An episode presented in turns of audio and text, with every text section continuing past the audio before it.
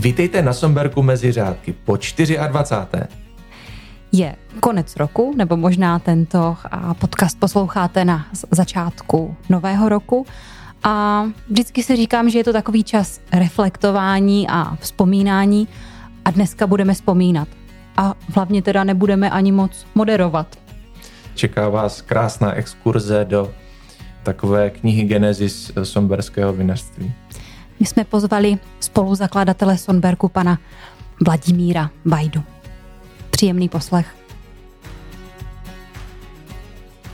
Jedného dne v roce, řekněme 2020, 2002, eh, eh, přišel pan Drápal starší za jedným velice dobrým vinotekárem, tak se říká vinotekár, prodejcem vína, nejenom hmm. moravských, ale aj zahraničních vín a znalcem, nějaký Vašek Svoboda, a ptal se ho, jestli nezná někoho, kdo by chtěl koupit vinice v Popicích a Poustřanech, protože družstvo vlastníkům, restituentům mm, občas neplatí, a, alebo platí málo za nájemné a, a jsou nespokojení, protože se špatně starají ty vinice. A že on by teda zabezpečil ten odkup, no a pan doktor, eh, pardon, Vašek Svoboda, já se poptám. No a protože mal dobrého přítele doktora Nitraje, tak mu to vyložil, že teda v Popicích je na prodej jsou vinice Teďko odskočím. Situace v Popicích. Popice byla německá obec. To vím z historie obce Popice, že zhruba 90% obyvatel před válkou bylo německé národnosti. A po válce v 46. roce tyto Němce vyhnali. Můžem to říct, vyhnali, protože fakt byli vyhnáni. To, jestli se přikláněli nacizmu nebo ne, to nebudeme soudit, ani nemůžeme, nemáme o tom důkazy, ale prostě byli vyhnáni a přišli sem obyvatele z různých částí Čech, hlavně teda Severní Morava a tak různě.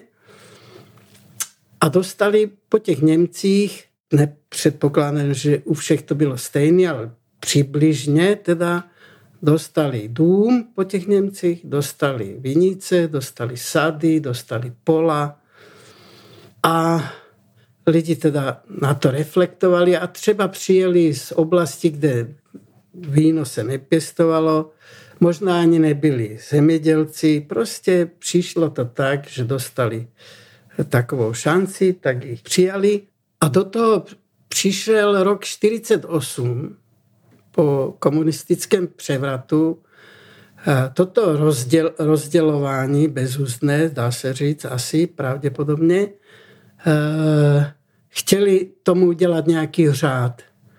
A nazvali to přídělový plán. A sice to, co dostali jako ty lidi v tom 6 a 40. tak to chtěli nějak legalizovat tím přídělovým plánem a podepisovali ty lidi smlouvy s tím, že se vyčíslala nějaká částka za to, co obdrželi, s tím, že to nemusí zaplatit na, jednom, na jednou, ale do deseti let. To znamená, každé dva a půl roka, dva a půl roku museli nějakou splátku podle ohodnocení, které nebylo vysoké. No, ale potom v 50. letech, já nevím, jestli tady by přišlo dru, združstevnování v 53. v mé obci vinařské, to bylo v 53. Takže ještě nestihlo uplynout to desetileté období a už to těm lidem vzali do družstva. Ne všichni, ale se zaměstnali v tom družstvu. A postupně ty lidi jako umírali, alebo přicházela druhá, někdy až třetí generace, když v roce 89 si požádali o restituce.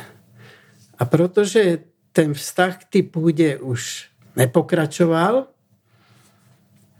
těch restituentů, tak to nechali na tom družstvu pronájmu. Málo který, tak ty víš, že tady pět, šest zemědělců, kteří tady dělají jako živnost. Že se tím živí, ano. Si hmm. živí tím hmm. zemědělstvím. A ostatní teda čekali, že co bude a to družstvo teda si to ponechalo jakoby v držbě s tím, že jim budou platit nějaký nájem. No a do toho došlo, že ten nájem chvíľkami neplatili podle toho, jak se tomu družstvu dařilo. Dotace tehdy ještě nebyly žádné, alebo byly jenom sporadické, nebo dostávali v dobách socializmu kdy vládli komunisté, že třeba družstva dostávali dotace na výstavbu těch podporných konstrukcí nebo výsadby. To dostávali. Ale v zásadě po revoluci, po roce 89, myslím si, že nedostávali nic. Takže se jim vedlo těžko. Eh, na Moravě vznikla taková zajímavá situace, že v tom 40, 50. Eh, letech, když brali vinohrady do družstev, tak na každou dospělou osobu nechali 10 áru té vinice jako v tržbě těch původních vlastníků. Takže když bylo v rodině pět dospělých lidí, tak vlastně měli půl hektaru. Takže ta tradice tady na Moravě, na rozdíl od Slovenska, od pocházím, ta tradice toho vinařství pokračovala dál.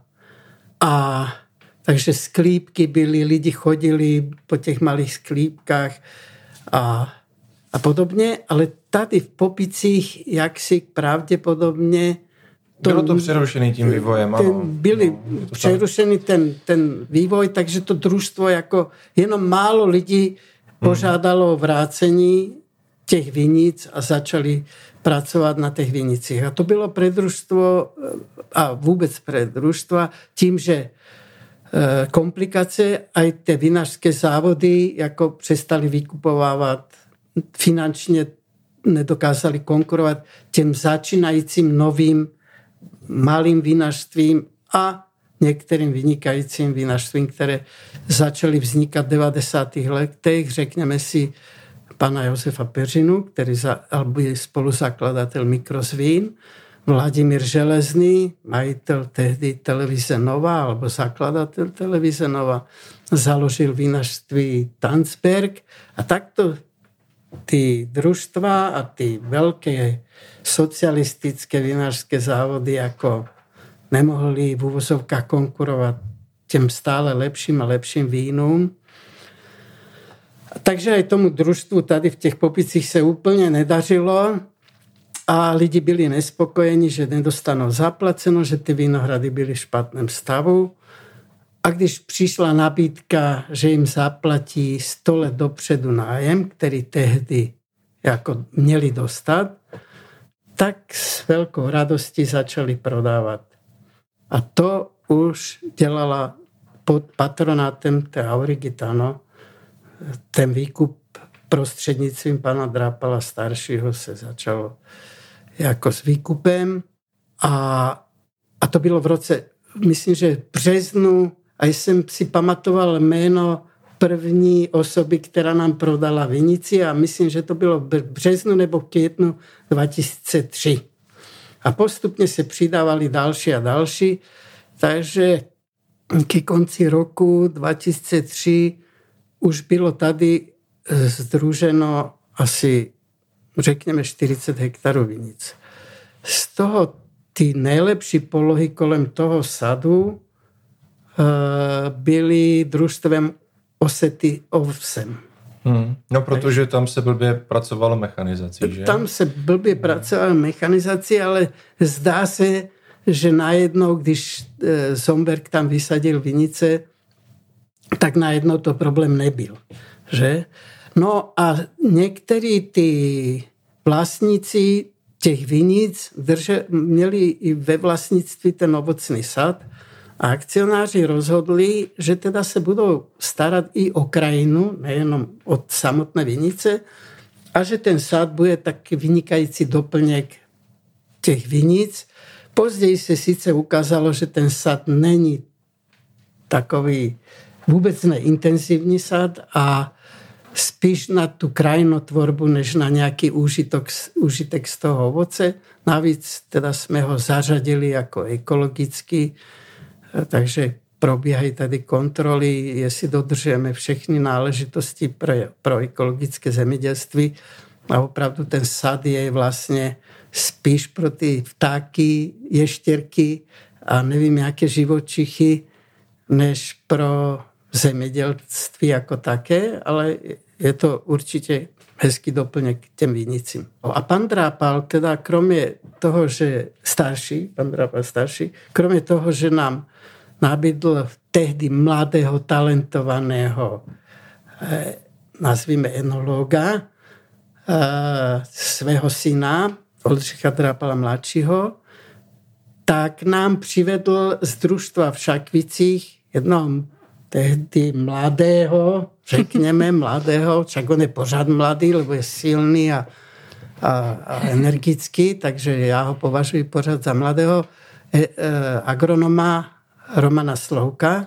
Takže to bylo jako pro ten začátek veliké požehnání, že vlastně e, do, jsme získali takové opory pro zakládání e, toho vinohradnictví. A další takovou osobou, a to se vám přiznám, že už si nepamatuji, že kdo nám ji doporučil, ale myslím, že ten Vašek Svoboda, jsme potřebovali někoho pro marketing a obchod a nabídli nám Vladimíru Mrázovou. Takže se potkali jako úplně náhody, několik náhod se potkalo v jednom bodu vzniku vinařství Sonberg. E, název, my oslavujeme teď 20 let, to znamená v roce 2003 jsme koupili vinice a povedlo se nám při komplexních pozemkových úpravách sjednotit, protože ne všechny pozemky na této současné ploše e, byly naše, takže při pozemkových úpravách se dělá to, že někoho pošlo doprava, někoho doleva a ten, který má víc jak 30%, což my jsme této viniční trati měli, tak nás upřednostili a zjednotili nám ty, tu polohu alebo ty vinice. Takže jsme se seznámili s Oldřichem Drápalem, z jeho víny, seznámili jsme se s agronomem, dneska už vinohradníkem Romanem Sloukem a seznámili jsme se s Vláďkou Mrázovou. A pan doktor Nitraj dostal za úkol toto všechno zorganizovat, aby to běželo a klapalo a tak. A řekl, já znám jednoho pána, který zná vína z celého světa, miluje vína, moc nepije, ale miluje vína a má dost peněz na to, aby se to mohlo zrealizovat. A tím pánem byl Petr Vajda. Váš bratr. Ako prosím? Váš bratr, tam asi Můj musíme bratr. zmínit. Ani to schoda. Takže Petr Vajda řekl, fajn, to je bezva, to, to je úžasný. Takže jde do toho, tak přesvědčil ostatní akcionáře, aby opravdu do toho šli a mě to sdělil na začátku, alebo na konci roku 2002 a říká, Vlado, ty se rozumíš vínu, nemáš sice buhu jaká ta vína, ale tak jsou pitelná a rozumíš tomu, tak ty tam budeš místo cených papírů budeš dělat ve vinařství. Dohlídneš na to. No a teď se vrátím zase k tomu setkání s Oldřichem a Romanem. No a hlavně teda jsme byli ještě ve sklepě, Oldřichovém sklepě po Ústřanech. A když jsme ochutnali ty vína, tak já říkám bratrovi, no ale toto je úplně jiná kategorie. A ty vínice, a ty vína jsou úplně někde jinde. Já jsem to dělal s tchánem a s manželkou je fakticky na kolenou. Na koleně, pardon. A Někdy na kolenou. Když někdy na kole, dost často na kolenou. Ty nízký hlavy, ne? Tak to no, no, no. A, a říkám, to, to jako to by byl špatná volba, kdybych já to měl tady vést. A on říká, no dobře, tak budeš dávat pozor na, na finanční transakce, budeme investovat veľa peněz, takže budeš dávat pozor. Tak budu dávat pozor. No, tak. no a u toho prvního setkání teda se všechno domluvilo s Oldřichem, s Romanem, i když ten Roman byl troška později, a s tou Vlaďkou. No a začalo se, Vlaďka sa ujmula, takže od Oldřicha Drápala mladšího jsme odkúpili jeho zásoby a jeho některé, některé nerezové tanky, zásoby vín teda. Hmm. A Vlaďka Mrázova sa hned ujala toho svého řemesla a začala hned propagovat a prodávat vína už pod značkou Somberg, protože v roce 2004 jsme zaregistrovali ochranou známku na Sonberg, jak vizuální, tak e, psanou. A i sluneční vrch a ještě nevím, jaké ochranné známky všechny máme.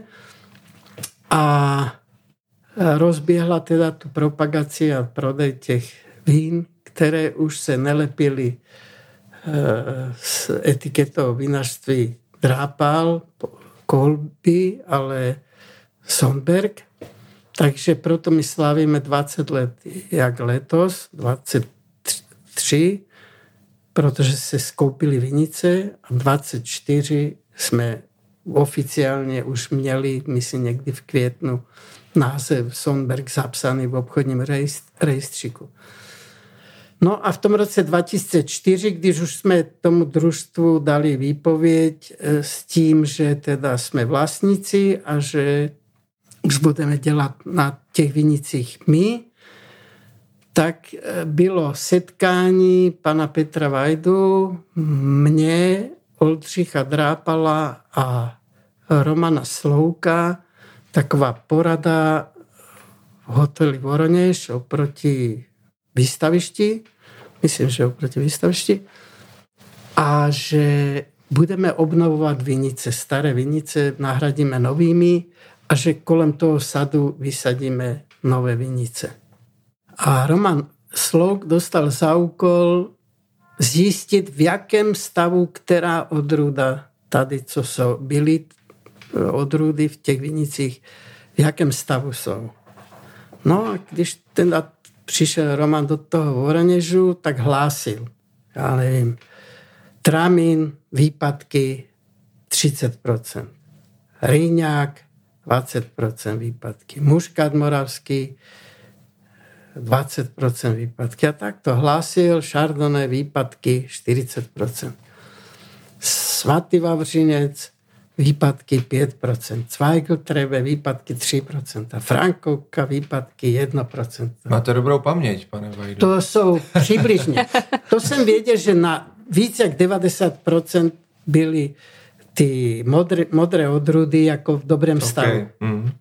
To je tak plus minus 5% náhodou dolů. Takže jste je tady všechny nechali.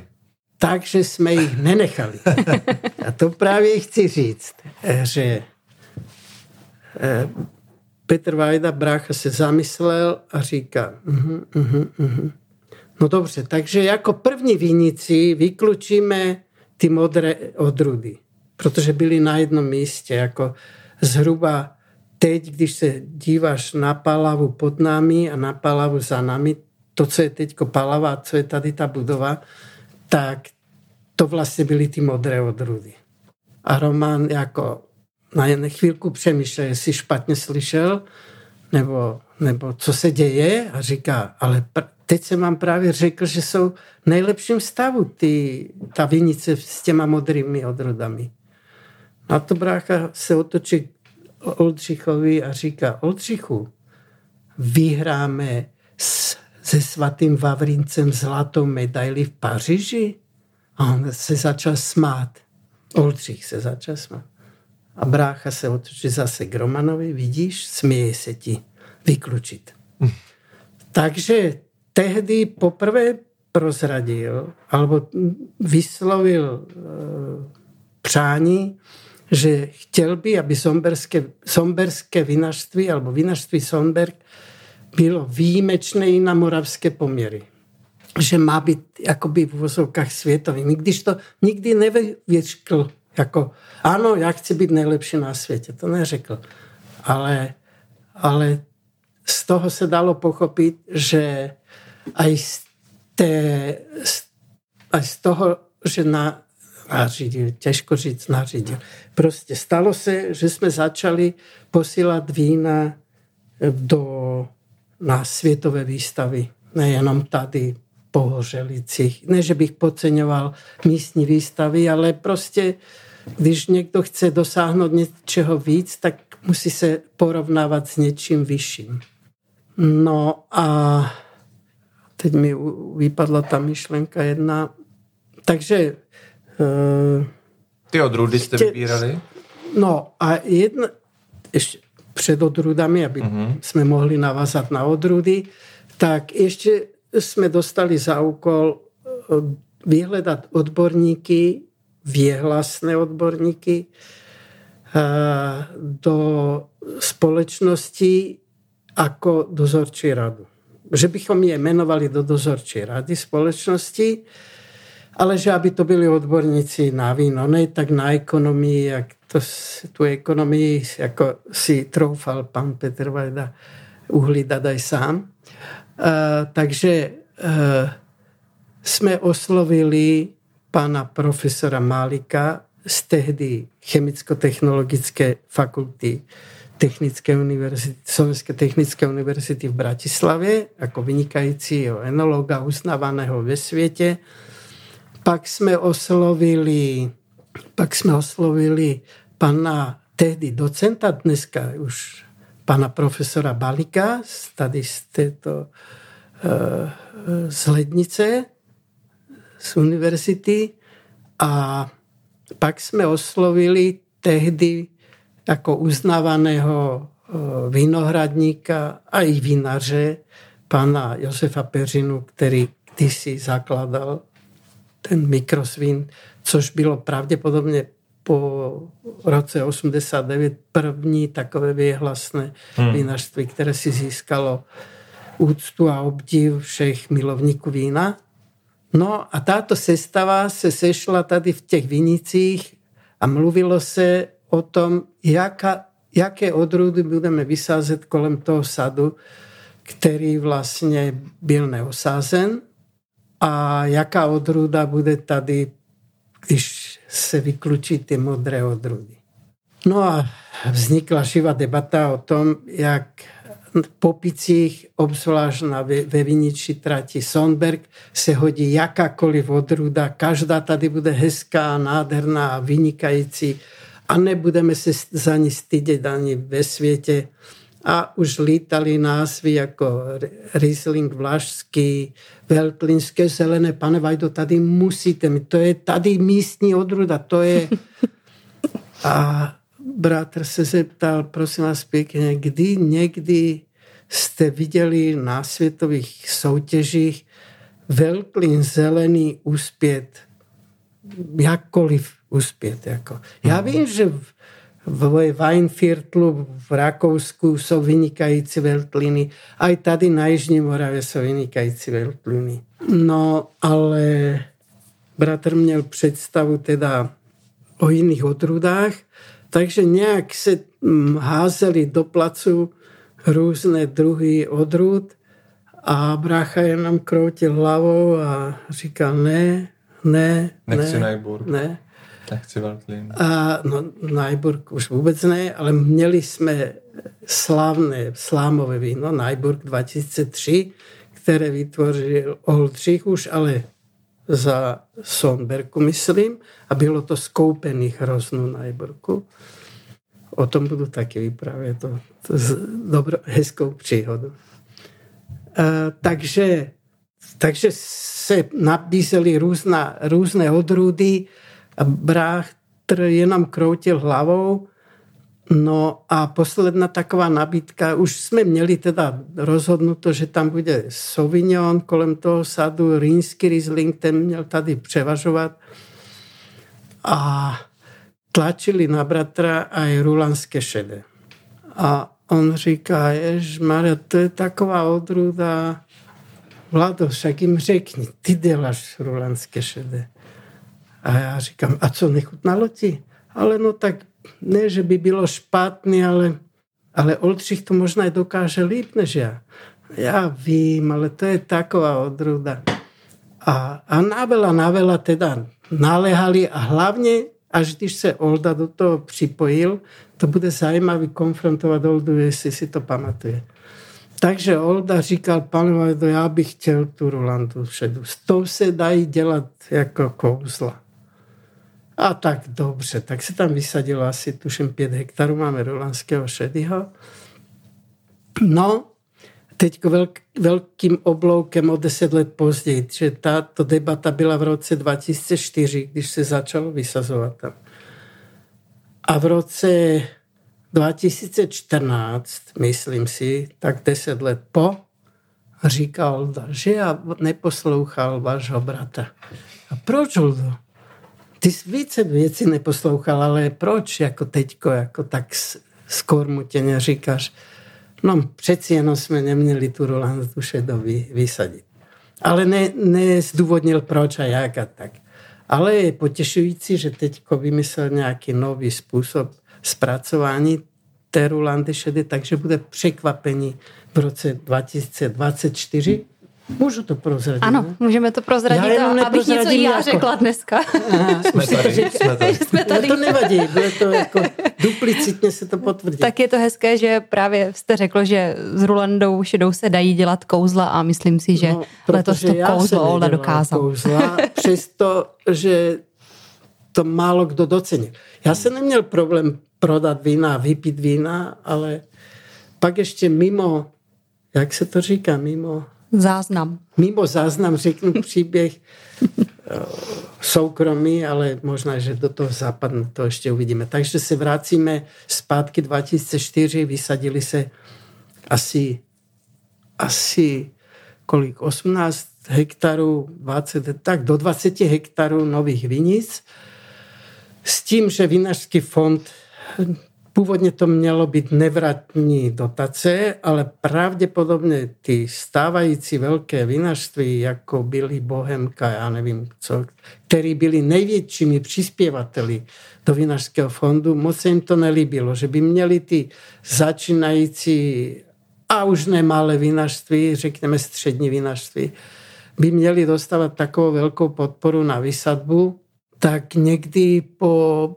čtyřech, pěti letech, jak jsme tu dotaci na tu výsadbu dostali, myslím, že 50% nám proplatili, tak se rozhodlo, že to nebude uh, zadarm, teda ne, nenávratná, ale že se to udělá návratná, ale ten čas na to splácení nám dali poměrně elegantní, takže a ty první splátky, protože věděli, že ty začínající firmy a vinařství jako hned by ty peníze nevzali. Takže první splátky byly nějaká nižší částka, až pak se zvýšila. A mělo to být zaplaceno a já fakt nevím, to bychom se museli naší ekonomky, paní Sloukové, zeptat, uh, jestli už to máme splacený, nebo kolik splátek nám ještě chybí. A tak to bylo jako, to bylo jako rok 2004. Uh, No a jak se došlo teda na tu pálavu? Nebo to je ten oblouk, ještě pořád jedeme na tom oblouku, že se k tomu chcete uh, dostat? No, I místo těch červených odrů, co tady jaj, byly. No tak to se pak uh, rozhodlo, že to bude pálava. Zpočátku byl velký problém s tím, kde, kde seženem, seženeme pálavu, protože myslím, že pan Michlovský, jeho ta šlechtitelka, teď nevím, jak se jmenuje, víš, jak, on má držbě jakoby tu palvu, alebo měl, hmm. já teď nevím. A může být to v tomhle tom něco nepřesného, tak to, když si ověřte, že jak to bylo opravdu, Olda to bude vědět líp než já. Prostě a dobře jsme měli obavu, že tady je teď, myslím, přes 20 tisíc sazenic. Víš, je asi tak nějak Roman to zpřesní. Což jako úplně v zahradkářském takže, tak, takže to, no a ta pálava jako nebyla ještě rozšířena tak dramaticky. No. My jsme byli první vinařství, které tady na necelých 6 hektarech vysadilo v jednom bloku na jednou uh, tolik pálavy. Což mě přijde vlastně zajímavý, že když si vezmu, jak kriticky posuzoval váš bratr výběr těch odrůd, takže zrovna té pálavě se rozhodl Ter... takhle důvěřovat. Eh, rozhodl se důvěřovat, protože ta pálava byla jako už tom roce 2006 se vysazovalo, ale, ale v roce, myslím, 2004-2005 se rozhodovalo. To zas řekne Roman přesněji. Takže eh, důvěřoval, protože ta odruda byla výjimečná. Tak já tomu říkám, že když to pan Veverka, pan Veverka uh, asi dostal za úkol, alebo ten jeho tým dostal za úkol uh, vyšlechtit něco, co bude elegantní, nádherný a zároveň to bude plodit hodně. A, a vydrží to lecos. Ako prosím? A vydrží to lecos. A vydrží to lecos. Takže se úplně nádherně strafili. Vy, vyšlechtili nejkrásnější odrudu, jako no rýňak je u mě jednička, ale prostě z těch aromatických jednoznačně ta pálava. Takže je to kříženec Traminu a Miller Turga. Miller Turga plodí jak zprostý, inače to nám tady dohazovali, že taky jako skoro skoro odrudu, skoro si řekne. Rana. Ranou, ano. Ranou odrudu, ranou, víš, ranou odrudu, že třeba mít jako akoby hned od začátku pěstovat. Takže to jsme měli mladý mužkat, tak, no mladý, moravský mužkat, takže jsme nechtěli něco jako Miller Turgau. No, ale toto se povedlo. Ta palava prostě je jedinečná, úžasná. A, no, a pak eh, teda jak se ta výsadba uskutečnila, postupně jsme začali ty staré vinice obměňovat.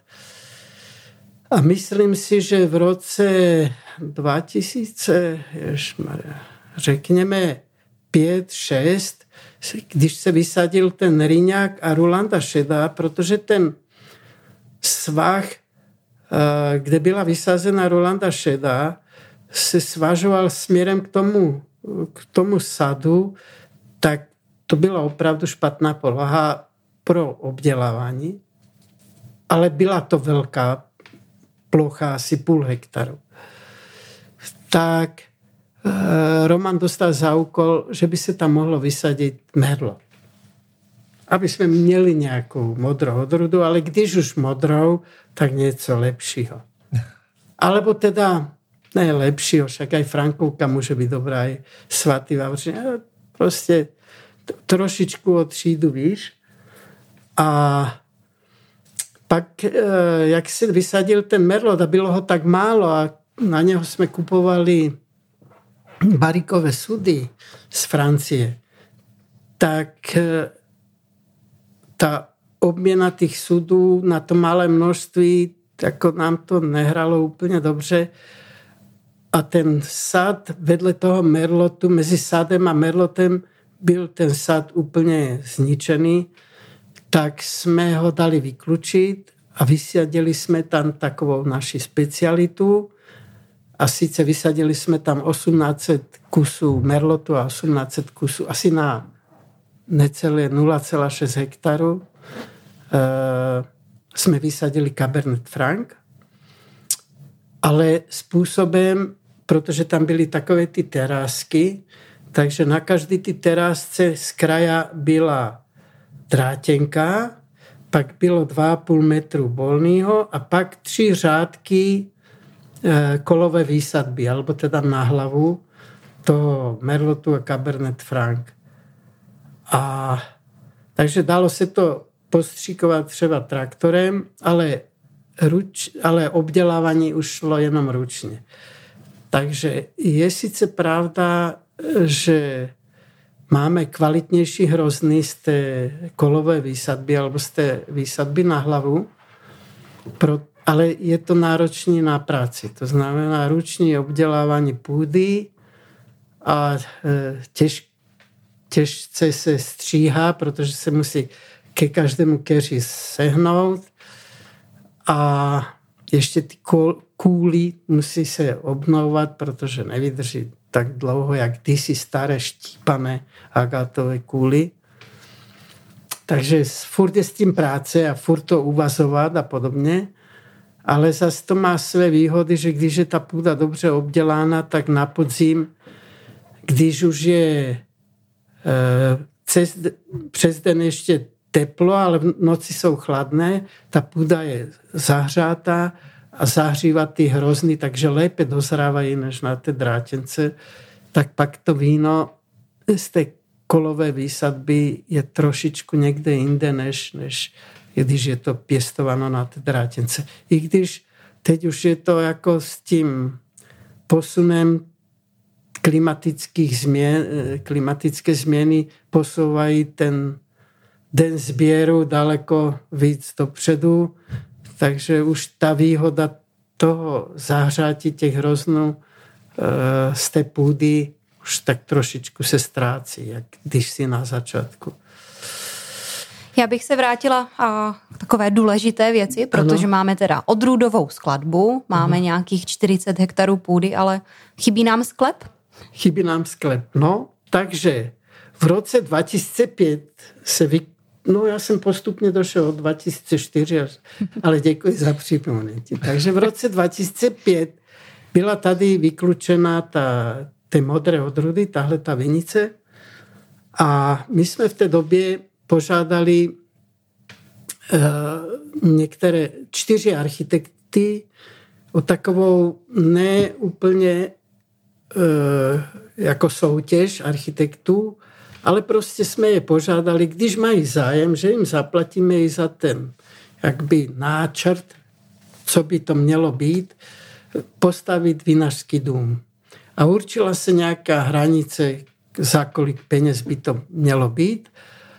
Eh, na to posouzení těch jednotlivých návrhů jsme si eh, angažovali jednoho stavebního inženýra, pana Arnošta Bláhu, který žil jako důchodce tady v Strachotině, Strachotině a ten nám tak trošičku pomáhal s tou organizací a, a co je možné a co není možné, to, co nám slibovali ty architekti. Takže přihlásili se čtyři architekti, pan Josef Pleskot, pan eh, Vlado Milunič, pan Miroslav Herman ze Slovenska a pán tehdy jako mladý talentovaný architekt, myslím, že se jmenoval Václav Sládeček. Václav, asi Václav Sládeček. No a původně ta stavba měla být uprostřed toho sadu, aby nebylo vidět na, ty, na ten průmysl tam, na tu zinkovnu a, a hills a, a ty sila, ale jenom na ty naše vinice a na tu plochu, to novomlínské nádrže a na tu Pálavu a Pavlovské vrchy. No, takže se toho nějak ujali a pak teda všechny návrhy se nám líbily. Každý, každý ten návrh počítal s tím, že to bude nějaký gravitační způsob eh, výroby. A kdo byl kdo chtěl tady mít vlastně gravitační vinařství? Byl to, byl to Olda, anebo byl to... Já myslím, bratr? že asi Olda, ale toho se musíme zeptat. Já teď nevím, ale vím z výsledku, že to mělo být, že na vrchu přijde voz eh, s bedinkami hroznu, nasype se do násypky, do odzrňovače, pak to jde dolů do lisu a pak to jde do tanku a podobně. No a nejlepší na tom bylo, že toho se teda, kromě těch architektů a toho pána Arnošta Bláhy, se účastnili většina těch akcionářů a posuzovali a teda si vyslechli eh, ty jednotlivé architekty to průvodní slovo, co tím mysleli, co tím jak uvažovali, že to, jak to poňali a jak to... Co bylo vůbec je... zadání, krom toho mít částečně gravitační vinařství? Já ani nevím, jestli v tom zadání bylo nějak, že gravitační. Prostě pravděpodobně nejsem si úplně stoprocentně jistý, ale my jsme ještě angažovali jednoho rakouského stav, stavitele, inženýra, stavebního inženýra, který měl posoudit jako z hlediska ten inženýr rakouský dělal mnoho vinařství v Rakousku. Měl zkušenosti se stavbou vinařství. Jako takých, ne jako architekturu, architekturu neposuzoval, ale proveditelnost, technickou proveditelnost. A myslím si, že to, že jak by to chtěl tu technologii vidět, bol ten Oldřich a ten a zhruba něco nakreslil a ten Rakušán to dokreslil a řekl, je to proveditelné. A tenhle ten jakoby dobrozdání toho rakouského technika stavebního, alebo nevím, jak se těm lidem říká, prostě ten, který projekt, projektant vinařství, ten, který projektuje vinařství, řekl, to, co Olda navrhl, takhle by to mohlo být. Takže myslím si, že takhle to dostali ty architekti. A zaznělo tam i to, že tam potřebujeme prostor na sušení slámového vína například? To bylo určitě. To Oldřich jako taky požadoval. Takže vzniklo několik návrhů, teda několik, čtyři návrhy vznikly. Všechny se nám líbily a postupně jsme začali, teda ty architekti předtlumočili svoje představy a postup, no, no a pak jsme se, ty akcionáři se radili, radili, radili a postupně každý se vyjadřoval, co se mu líbí a co se mu nelíbí a nějaké, možná, že se ještě předtím vypitovali těch architektů na nějaké detaily a pan Bláha dost kladl tehdy otázky. No a pak už to šlo jako, že postupně se E, nacházeli v úvozovkách chybičky krásy na kterém, některém z těchto projektů, až nakonec e, Peter Vajda, protože měl zcestovaný svět a vinařství různá. A kromě toho, že si obešel půl světa za vínem, a teda i vinařství, tak si aj nastudoval. Jeho vášní bylo čtení. Četl každý den od rána do večera. Kromě toho, že pracoval, ještě četl. A takže si nechal poslat časopisy nejrůznější, architektonické a nevím co, odkud o, o vinařstvích. Jaké staví moderní vinařství v Austrálii, v Kanadě, ve Spojených státech, ve Francii, prostě z celého světa, Španělsko. A to už teda ty krajiny dávno před Moravou Eh, mali úžasné stavby všelijaké, ale hodně extravagantní, protože mali hodně peněz. No a takže se vybral projekt pana architekta Pleskota.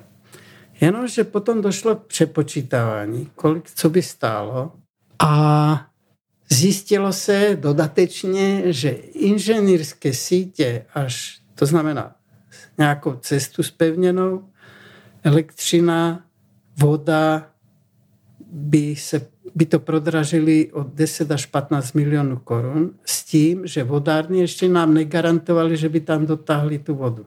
Jako teda, že by dotlačili tu vodu. Hmm. Že by ještě další náklady bylo z nějakou přečerpávací stanici nebo něco takového. Takže to padlo a protože tady byla vyklučena vinice, tak bratr požádal pana Plesku, protože už byl vybrán, tak požádal pana Pleskota, zda by teda nevytvořil, byl si vědom toho, že to, co bylo navrženo v sadu, se asi sem moc hodit nebude. Takže pan Pleskot rychle nadkreslil něco a řekl, tady je ideální místo na takovouto stavbu. A ukázal něco, teda nakreslený, znova tu výrobní část probral s Oldřichem Drápalem, do toho se počítá i ta střecha, otevřená střecha pro sušení e, hroznu na slámové víno. A ta idea je, že tady je nějaké ležovisko někoho, něčeho s výhledem na tu novomlínskou nádrž a na tu palavu a vlnitá střecha má pokračovat přes ty vinice a ty pola do těch vln Novomlínské nádrže. Taková byla idea. Podrobnosti jsou v časopise Architekt. A, nebo v díle, eh, kde si povídáme s panem Pleskotem. Alebo v díle, kde si povídáte s panem Pleskotem. Takže pán Pleskot navrhol takúto stavbu a vlastně to bylo první, první vinařský dům přímo ve Vinicích v České republice. Jinak můj bratr vždycky chtěl dělat jenom to, co začne jako, jako první. A vždycky říkal, když už budu druhý, už to ztrácí smysl.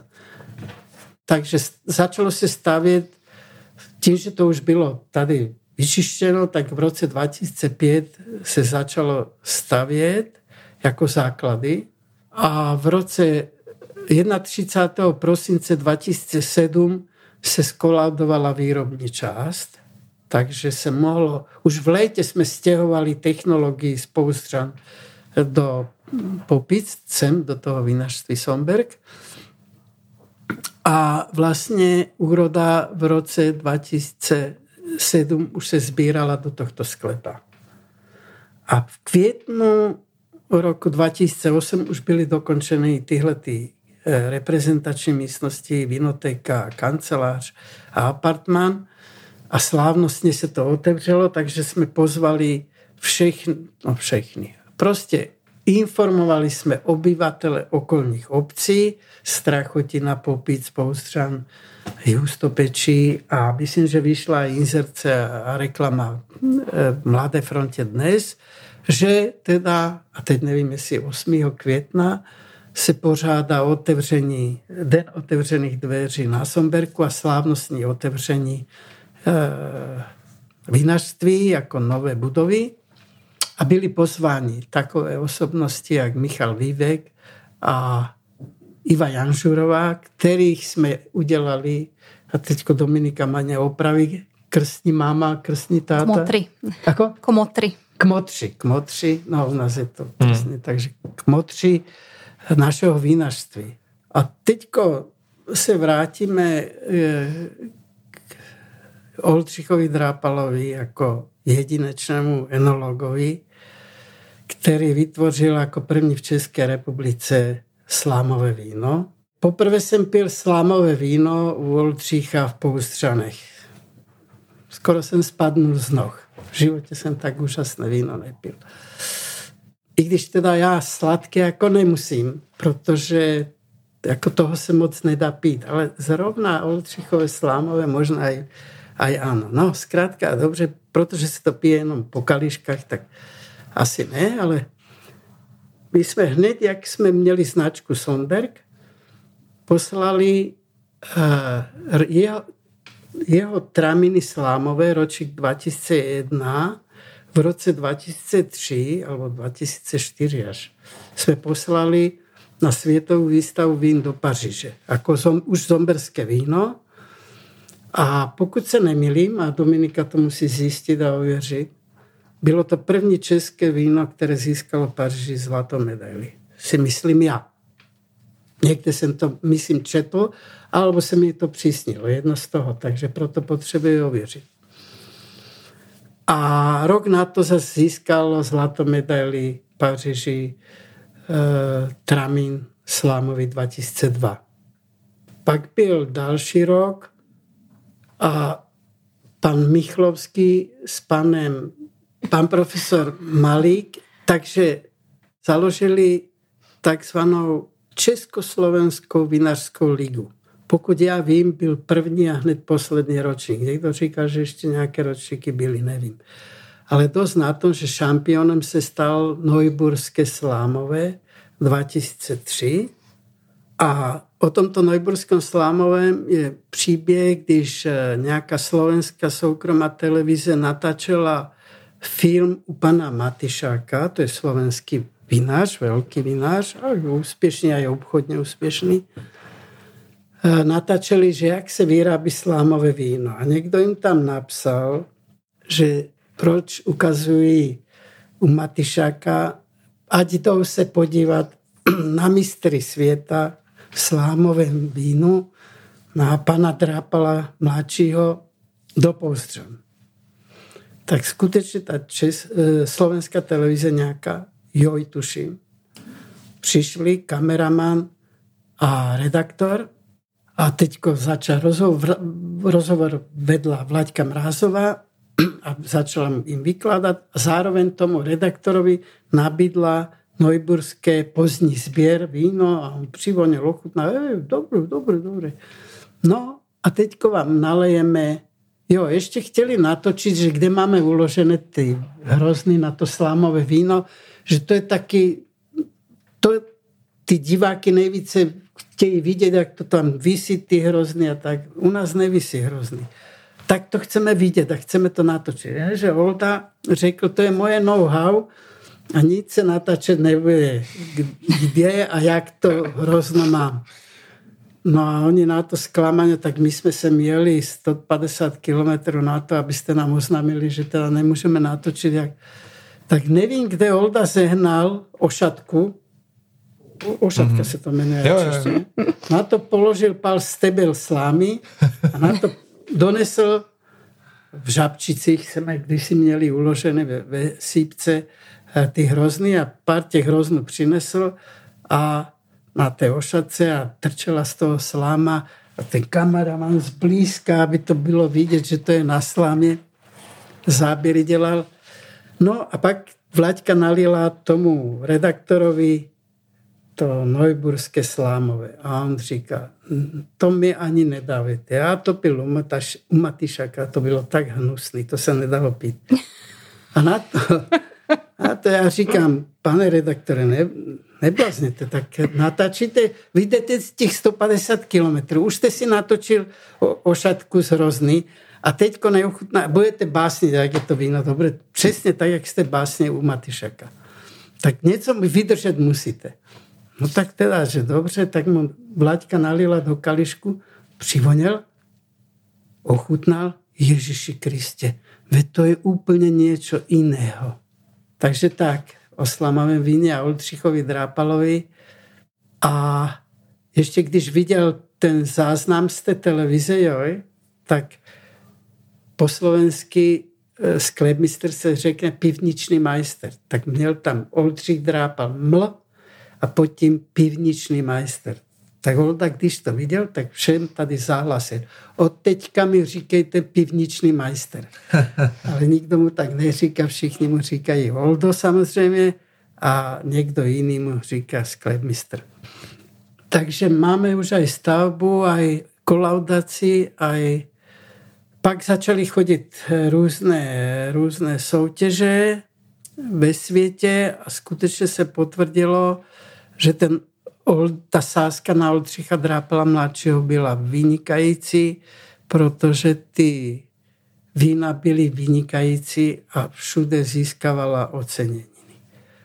Takže nejprve se obsazovali e, do Paříže, do Bruselu. Ještě mám jednu e, vzpomínku na rok 2007 s muškátem moravským 2005, myslím byl ještě jako velká etiketa, velký Somberg a Vláďka Mrázová dohadovala s panem Malikem, kde všude bychom měli jaká vína posílat do soutěže.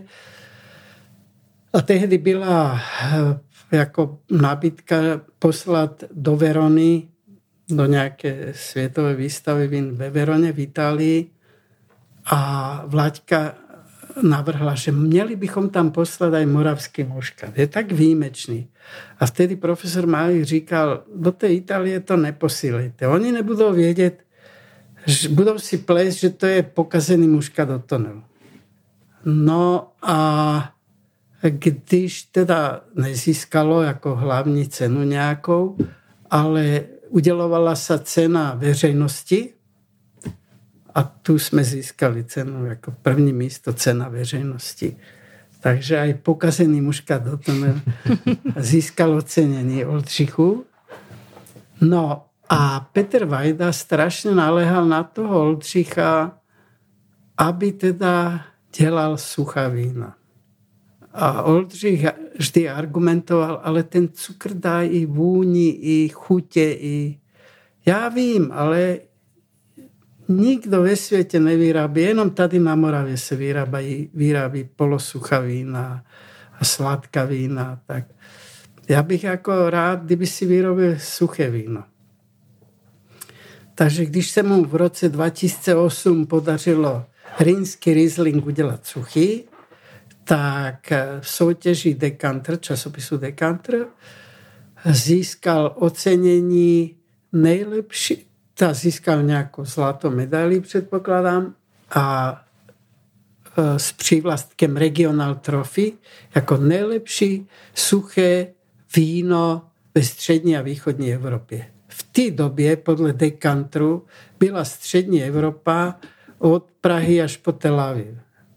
Výjima Rakouska. Rakousko už byl samostatný region. Zajímavé bylo, že v tom roce 2010, když ten Rýňák 2008 získal toto ocenění, Dominika potom dohledá, jestli ne, si nevymyšlím, ale myslím, že ty roky si nějak pamatují.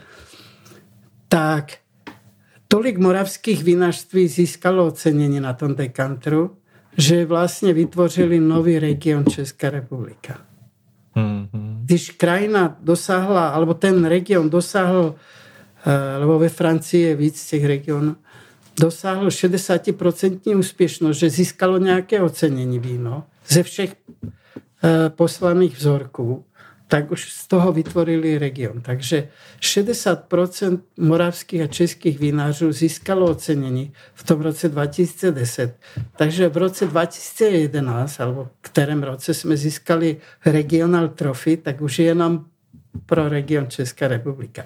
Lépe zní ve východní, střední a východní Evropě, že? To je takové jako větší. No ale fakt je ten, že my jsme nebyli jediní, kteří jsme se zlepšovali, takže tady na Moravě, a myslím si, že i díky dotacím z evropských fondů, uh, začaly přibývat ty vinařství jako co do kvality hlavně a pak už začali přibývat i ti, kteří stavěli obdobné stavby vinařských domů a ve Vinicích, alebo aspoň blízko Vinic. Gottberg je toho příkladem, že hned vedle nás stojí další vinařství. Takže nebyl to jenom pro nás úspěch, ale pro celou Českou republiku, si myslím já. A potom už ty události nabrali tempo, takže eh, Pálava ročník 2000 2015, dobře to říkám, mm. v roce 2017 získala platinovou medaili, ano, dobře říkám, eh, s přívlastkem Best in Show, jako nejlepší, nejlepší suché aromatické víno na světě.